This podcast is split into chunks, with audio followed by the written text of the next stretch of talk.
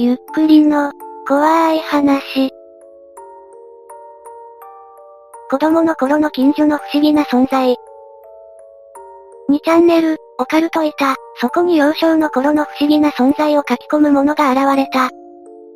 子供の頃の近所の不思議な存在、子供の頃の近所の不思議な存在をふと思い出したので、ちょっと書いてみることにしました。みんな〇〇っぽと呼んでました。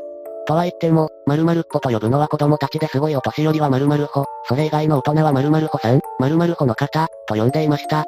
これ以降は〇〇歩さんと呼びます。容姿はおじいさんで、痩せていて割と背はやや高かったように思います。周りの大人と比べて、それよりちょっと背が高かったぐらい、田んぼでよく見かけました。でも農作業をしているわけではなく、あぜ道をゆっくり歩いているだけでした。日によって全然違う田んぼに現れたりして、神出鬼没でした。子供たちが、おい、と手を振ると〇〇穂さんも大きくゆっくりと手を振り返してくれたりしました。あと、〇〇穂さんは不思議な匂いをしていました。草のような、春の若草のような甘く青々しいほのかな匂いです。〇〇穂さんが通り過ぎた後には、草のいい匂いがするってみんな言ってました。下校中に見かけることが多かったです。それで両親や祖父母に〇〇穂さんを見たというと、それはいいことがあるかもしれないね。って言われたりしました。学校でも〇〇穂さんを見たというと、いいことがある、みたいに盛り上がったりしました。〇〇子さんは大切にしなければならない存在で、大人たちから〇〇子さんを粗末に扱ってはいけないときつく言われていました。もし、〇〇子さんが本気で怒ると大変なことになると、〇〇子さんは、たまに農作業をしている人と座り込んで話をしていることがありました。その時、農作業をしている人はお弁当を〇〇子さんと分け合って食べるのが習慣でした。そもそも、そのあたりでは〇〇子さんが食べに来るかもしれないという前提で農作業をするときは大きめの弁当を持っていくのが習慣になってました。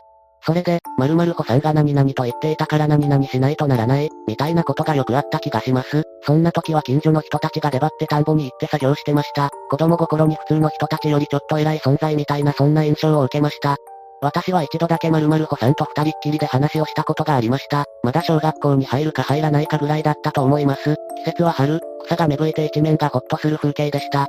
一人で家に向かっていると、心地いい若草の匂いがしました。まるまる子さんが田んぼのあぜ道に油で座っていました。私は通り道だったので、こんにちは、と言いました。まるまる子さんは、おい、こんにちは、と言い返してくれました。おい、こんにちは、とは新しい挨拶ですかね。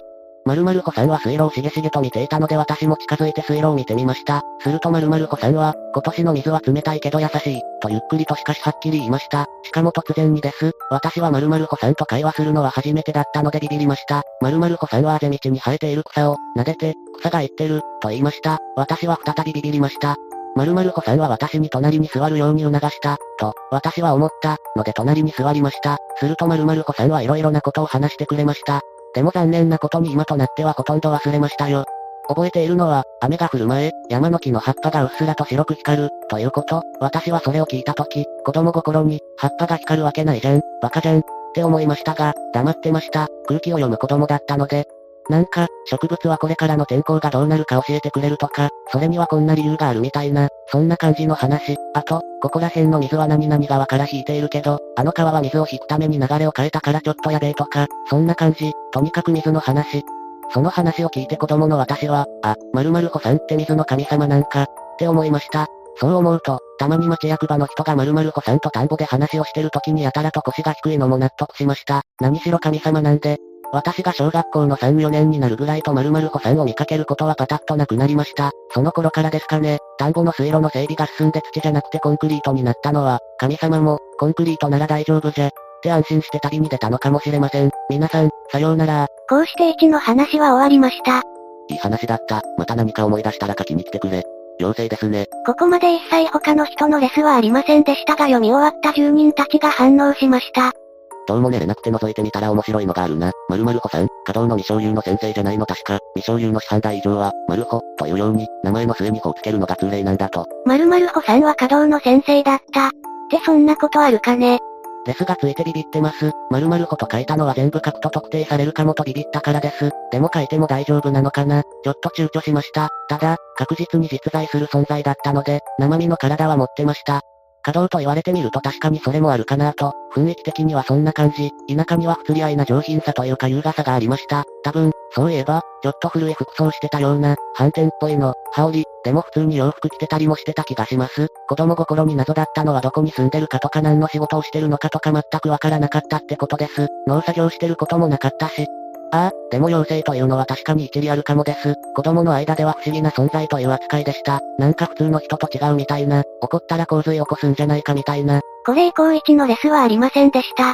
他の住人の反応も少なく、今のおかいたではこういう話は流行らんのかもしれん。悲しいけど。こうしてスレは落ちていきました。いかがでしたか？怖い話未満のちょっと不思議な話でしたね。できることなら1には色々と調べて欲しかったところです。家の人に話を聞くとか地元の人に聞くとかね。おかいた住人たちにもそこら辺を探るように言って欲しかったです。皆さんはこのお話どう思いましたか？私はこの、〇〇子さんを粗末に扱ってはいけない、〇〇子さんが本気で怒ると大変なことになる、という部分で、今清さんを思い出しました、ってわかる人いるかな？ぜひ感想をお聞かせください。ご視聴くださりありがとうございました。また見てね。